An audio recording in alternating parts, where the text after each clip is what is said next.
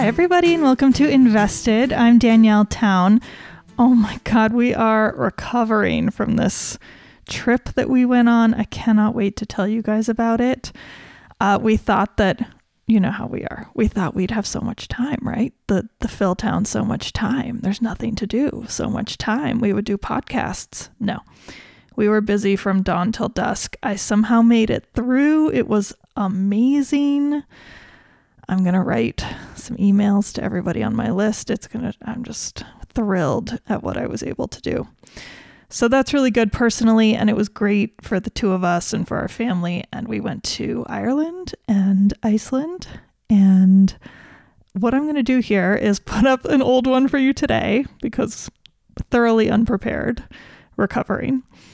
And then I'm going to look at all the emails you all sent. Thank you for those. And pick out a couple companies from each country, Iceland and Ireland. And next week, I will let you guys know which ones, if you want to do your own research, to look at. And then we can talk about them after that and our trip and talk about investing while traveling.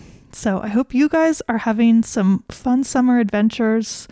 I hope you're discovering that investing is everywhere that you go.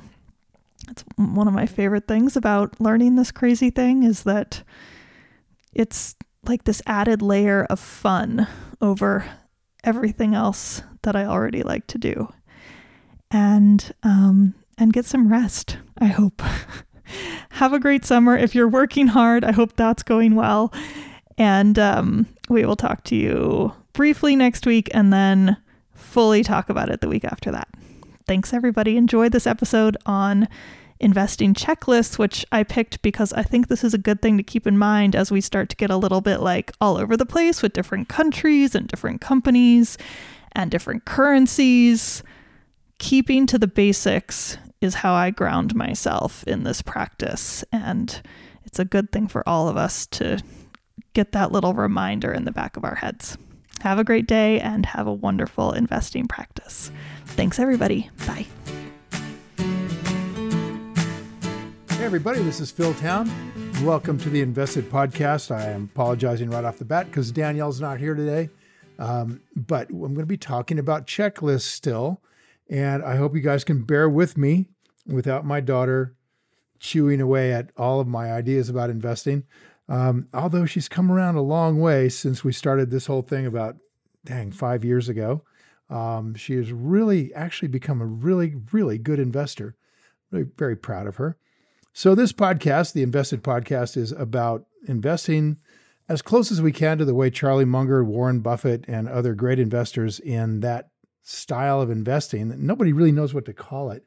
Buffett sometimes refers to it as value investing, sometimes says not really, because value investing has come to mean buying stuff that's sort of low PE ratio kinds of things, when really, he said, there's only really one kind of investing, and that's when you buy an asset and you pay quite a lot less than it's worth.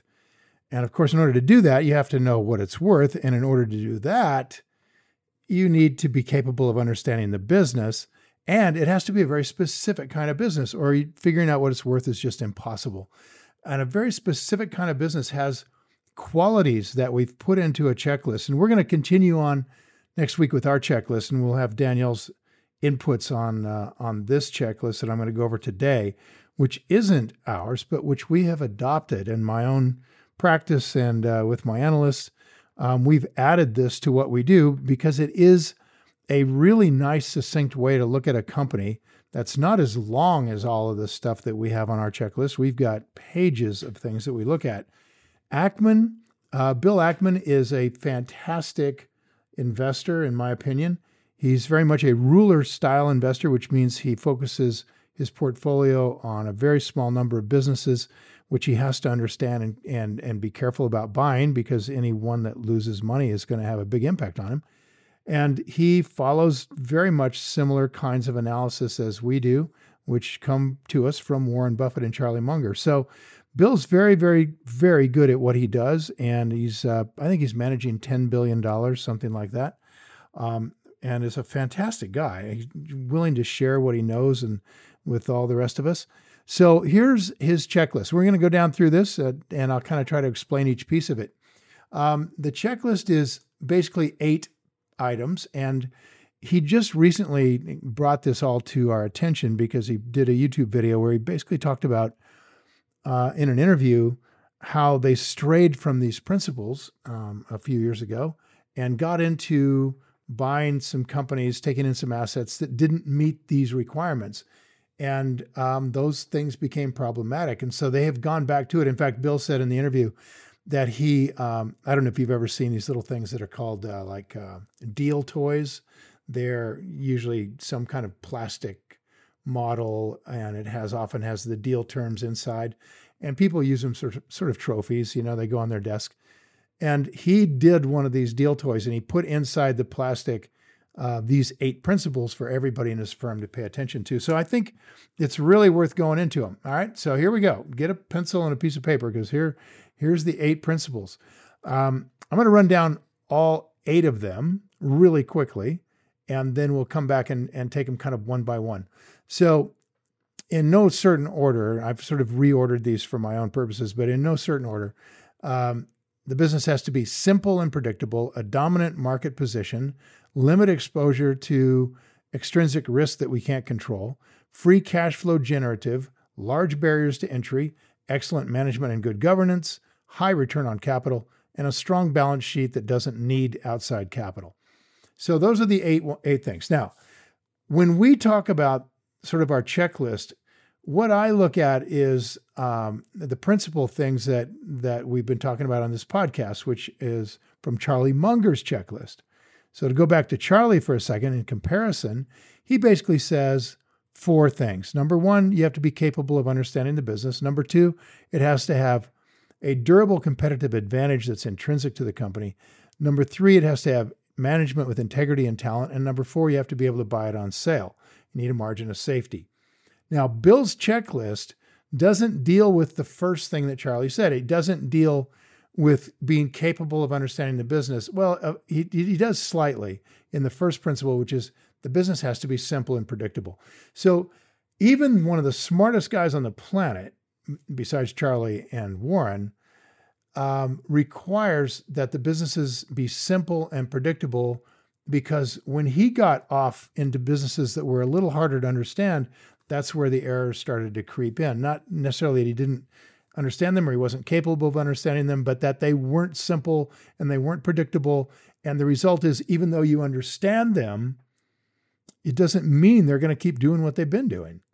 So understanding the business, that's kind of goes without saying on Bill's checklist. So we're going to sort of put that first thing aside. But you have to remember that for a professional like Ackman, that's a no-brainer, right?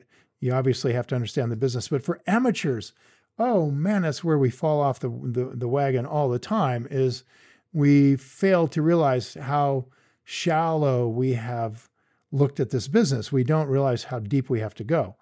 So let's not put that one away permanently. Let's just remember that Bill's a professional and doesn't need to remind himself. He better understand the business. Now, the second one that Charlie talks about is effectively what we call moat. That is, the business has to have some kind of protective moat around it to keep competition away. Now, what we talk about when we start to break out the understanding of the business is we talk about the meaning of the business and the moat of the business. And these two things could kind of be combined under Ackman's view. So I'll look at it both ways. So, for example, under what we would consider to be the meaning of the business, understanding the business would be that it's simple and predictable, that that it has a dominant market position and it has limited exposure to extrinsic risk. So these are 3 of Bill's 8 elements. So let's talk about each one of them. Simple and predictable means that the business is something that, one way to think about it is something that an idiot could run. Once it's got itself going, you don't want an idiot to run it, but Warren once said, do you want it so simple that an idiot could run it, because someday an idiot will, and you want the business to survive the idiot. So you can't have a business that's super complicated, or you end up with a real difficult investment decision down the road if this business starts to falter. then you don't know, will it be recovering or will it require genius to get it back on track? So simple and predictable for me is something like Chipotle burritos. You guys know that from listening to this thing. All right, next thing, dominant market position. That means that this company has already done something that protects it from competition. It is already has some sort of moat around it that lets it dominate its competition. That means it controls the majority of this market, or it's a very dominant piece of this market. Majority control is very rare out there. Usually there's 2 or 3 companies that have the total market control, but dominance can be 20, 30% of the market, 40% of the market. So when you think about colas and you think about a Coca-Cola and a Pepsi, there's a lot of other colas out there, a lot of other kinds of drinks, but those are the dominant guys in that industry. And that's there because they have some sort of a moat. So dominant market position is what we'd put in trying to understand the business properly. We need to know how well that stacks up. And a couple of ways you can look at it. Dominant market position can be the biggest revenues in the market. It could be, although we don't lean heavily on that, we could say, yeah, it's dominant. And then we want to look, of course, at other things in terms of understanding how good a business it is. And then finally, limited exposure to extrinsic risk that we can't control. So an extrinsic risk that we can't control is something like a commodity business where China decides to just dump steel into the world market. It's an extrinsic risk that they might do that. And we have no control over that. If they decide to do it, they can crush steel prices. I invested in a company a while back where I really, really got burned. And it was a company that was the dominant producer of zinc in the United States and had by far the best cost position. So it had a price moat. And that price moat didn't matter when a big commodity buyer and a holder of commodities like copper and gold and silver, a great big one, just decided in order to shore up its cash position to dump zinc on the market. And it dropped the price of zinc from $1.10 to about 60 cents, all during the time this company was having other problems. And that extrinsic risk that we couldn't control ended up shoving that company into a Chapter 11 bankruptcy. So extrinsic risk, that could also be legislative risk. If you're a coal company and the legislatures are they're going to make huge barriers to you to produce your coal, then you have extrinsic risk. You can't control it. You may not want to be in that kind of a business. So those three things, simple and predictable, dominant market position, limited exposure to extrinsic risk, those are part of understanding the business. Are you capable of understanding this business? Do you know where it sits in its industry? Do you know that it can avoid extrinsic risk to the degree that are reasonable? And is it simple and predictable? Now we go on to the next thing that Bill asks us to look at, which is that it's free cash flow generative. And we consider this to be a major sign of a big moat business. Big moat business, very, very good at producing cash flow. And that means that it's producing cash flow, in my view, with at least 75% of earnings and ideally at 100% of earnings or more.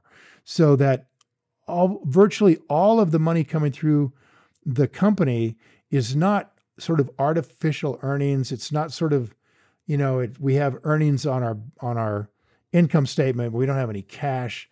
It is actually a cash generating business. It doesn't require a lot of money to just keep it going. So free cash flow generative. That's one of the things I loved about Chipotle. It's just a cash machine, produces a lot of cash. They're able to build their business entirely out of their free cash, never have to borrow money to do it. The second thing that Bill asks us about, or that we put into the moat, this is his fifth principle, is large barriers to entry. This is a classic definition of moat, that the company has taken on a niche position and there are large barriers to entry. So what are those large barriers to entry? Well, let's think about some of them. One really big one is that there are no other businesses in this business because of government regulation. So this is what utilities experience as a kind of a moat, which is what we call a toll bridge moat. Utilities are basically set up to have quasi-governmental control of their market. And so very unusual when one of those utilities has real problems, like Pacific Gas and Electric out in California is an amazing experience of a utility going bankrupt a couple of times, which has more to do with the legislature of California and their wishful thinking about what they can regulate in terms of the costs of energy than anything else, than even than bad management, although certainly bad management is part of it. So large barriers to entry. Those are our typical moats. So let's go down a couple more of them. A switching moat makes it very difficult for companies to come in and compete with me if I've locked up my client totally by having backroom control. This would be what Infosys and IBM and Microsoft have. Large barriers to entry. Apple has a similar thing, switching moat. Very difficult to exit their ecosystem without a complete big deal change of software and the whole deal. So we're looking for large barriers to entry that are free cash flow generative businesses. Those are very big moat statements for us. So to recap here, Bill says simple and predictable, dominant market position, limited exposure to extrinsic risk. We consider that to be understanding the business or the meaning of the business. Then he says free cash flow generative, large barriers to entry. We would call that moat. That is a durable competitive advantage that's intrinsic to the business. Large barriers to entry. So, you know, intrinsic means something like railroad tracks to a company like Burlington Northern. You can't get railroad tracks anymore. It's very difficult, or it would be impossible.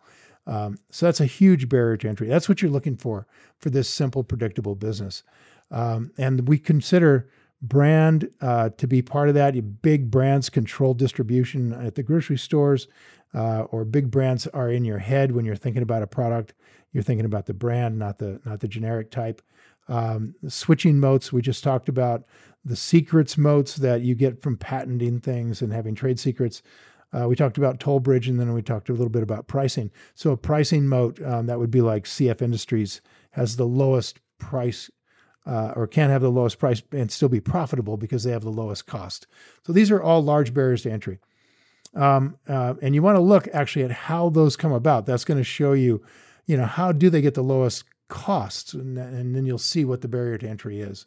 In CF's case, for example, well, you're going to have to build nitrogen fertilizer plant, and you have to build it on the Mississippi River so you can get access to transport and the pipelines that are available to push this gas out through. And, you know, that's just huge barriers to entry. All right. Then finally, the last three for Bill are excellent management and good governance, high return on capital, and a strong balance sheet. So excellent management, that's very subjective, right? But the idea is management that has integrity and talent. It's very difficult to invest in management that will cheat you, and managers can cheat you and often do. So this is a real problem. Excellent management would include, in my book, integrity and talent. And then Bill adds good governance, which has come to mean they're good stewards of their responsibilities to other stakeholders besides just making money for shareholders. Good governance also means an awareness of their social responsibilities in their environment, in their communities, in their hiring, in their employees, in their suppliers, how they relate with all of this. And you know, when you look at a company like Walmart, and they might have a good governance score because these scores don't really make a big hill of beans. It's really, how do they match your values? And so Walmart has this problem for me is that, you know, I see them paying people very little, and those people have to rely on going to the emergency room in order to get health care. And that's just not right. You have to pay people a living wage or change your business. And so, you know, they don't. And they have squeezed companies like Smithfield Foods to a point where Smithfield is out there doing horrendous things to hogs because it's trying to meet the cost requirements from Walmart. And Walmart over its history has gone from being an all-American products company, very proud of that, to all of a sudden they're just low prices. And that's their one dominant, their dominant moral value is low prices, which is abhorrent, I think, as a value. That's just disgusting. That's capitalism at its worst, isn't it? Where effectively you're saying, yeah, we'll just ship all the production to, you know, people who are living in near slave-like conditions in China or in the Southeast Asia someplace. and working, you know, getting 4 days off a year. And we're going to shift all of our production over there and lay off all the American workers who, you know, our country won't, our neighborhoods won't put up with that kind of thing. And so Walmart gets away with this by being a global company. And boy, I'll tell you what, they're coming under fire from Trump, and they should, and they're coming under fire from Biden and from Sanders, and good for them. Trump jumped on this bandwagon with Bernie Sanders, and I'm glad he did, and he's really doing something about it. And I'm very proud that he is. I think that America has to pull back from this kind of really ridiculous one value point kind of view of the world. And so that's what I think I mean by good governance. I may be what Bill means, maybe not, but excellent management. And then, and this of course is all under our management checklist. Then high return on capital, that covers high return on invested capital, high return on assets, high return on equity. We want to see that this company is using our capital well, that they're allocating well. This is a very big management checkbox, is allocation of capital. That's really what CEOs are supposed to do, is allocate capital properly.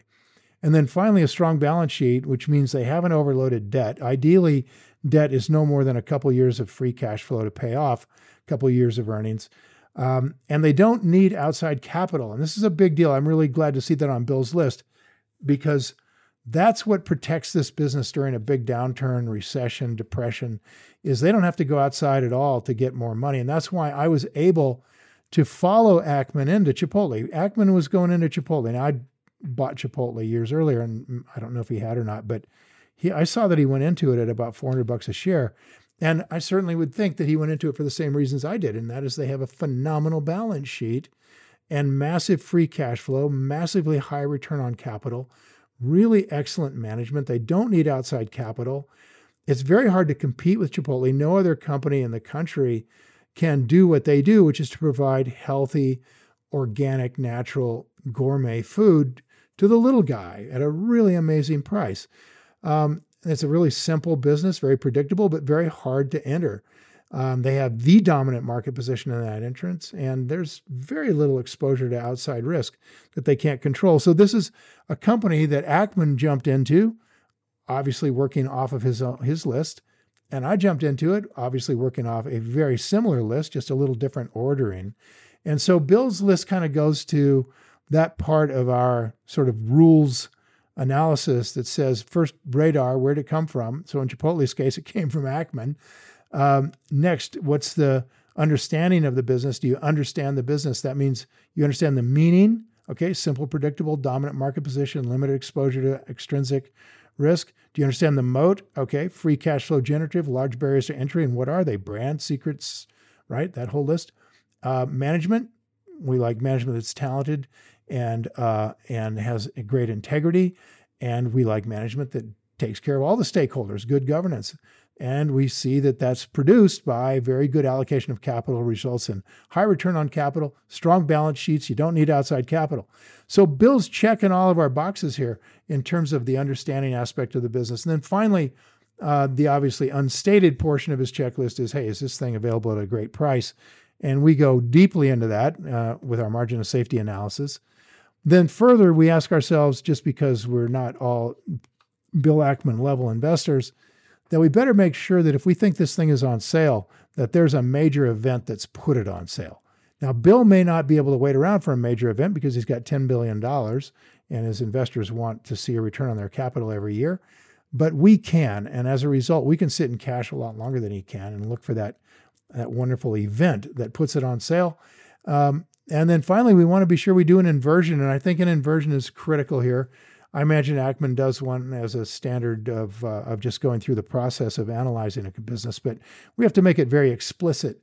Go through the inversion, invert it, invert it, invert it. That means take all the good reasons why you really like this business and turn them around. So if this is free cash flow generative, then, okay, then it's no longer going to be free cash flow generative. Why? Because the moat is broken and now their earnings are down by 50% and blah, blah, blah. So you go through the inversion, make sure you understand the reasons not to buy this company better than the people who are short that business and are basically actively trying to sell it. and want to convince you to buy it from them, probably. They're on CNBC telling you how wonderful it is. So make sure that anyone who's selling it is got their reasons and you understand what those reasons are. And that's the way the checklist should work. And I think that Ackman and I have very, very similar views of the world. I wish I was as good an investor as he is. He's a fabulous investor. And that's how you end up with $10 billion to work with. You're that good. So use these. I think his stuff is great. So let's go through it again real quick, and then we'll wrap up for today. Ackman, one of the great investors in the world, thinks we should look at businesses that are simple and predictable, dominant market position, limited exposure to extrinsic risk, free cash flow generative, large barriers to entry, excellent management and good governance, high return on capital, and a strong balance sheet that doesn't need outside capital. And with that, I imagine you guys are really excited to have Danielle come back and make this a lot more fun. Me too. And until then, guys, time to go play. See ya. Hi, guys. Thanks for listening to Invested. If you enjoyed this episode and you want more information or to listen to additional episodes, visit our website at investedpodcast.com and sign up for my virtual workshop right there. Spots are definitely limited for this event. I'm not kidding. They really are. They sell out very quickly. So everything discussed on this podcast, by the way, is either my opinion or it's Danielle's opinion. And really important, it's not to be taken as investing advice because I am not your financial advisor, nor have I considered your personal situation as your fiduciary. So remember that. You're on your own here. This podcast is for your entertainment and education only, and I really hope you enjoyed it.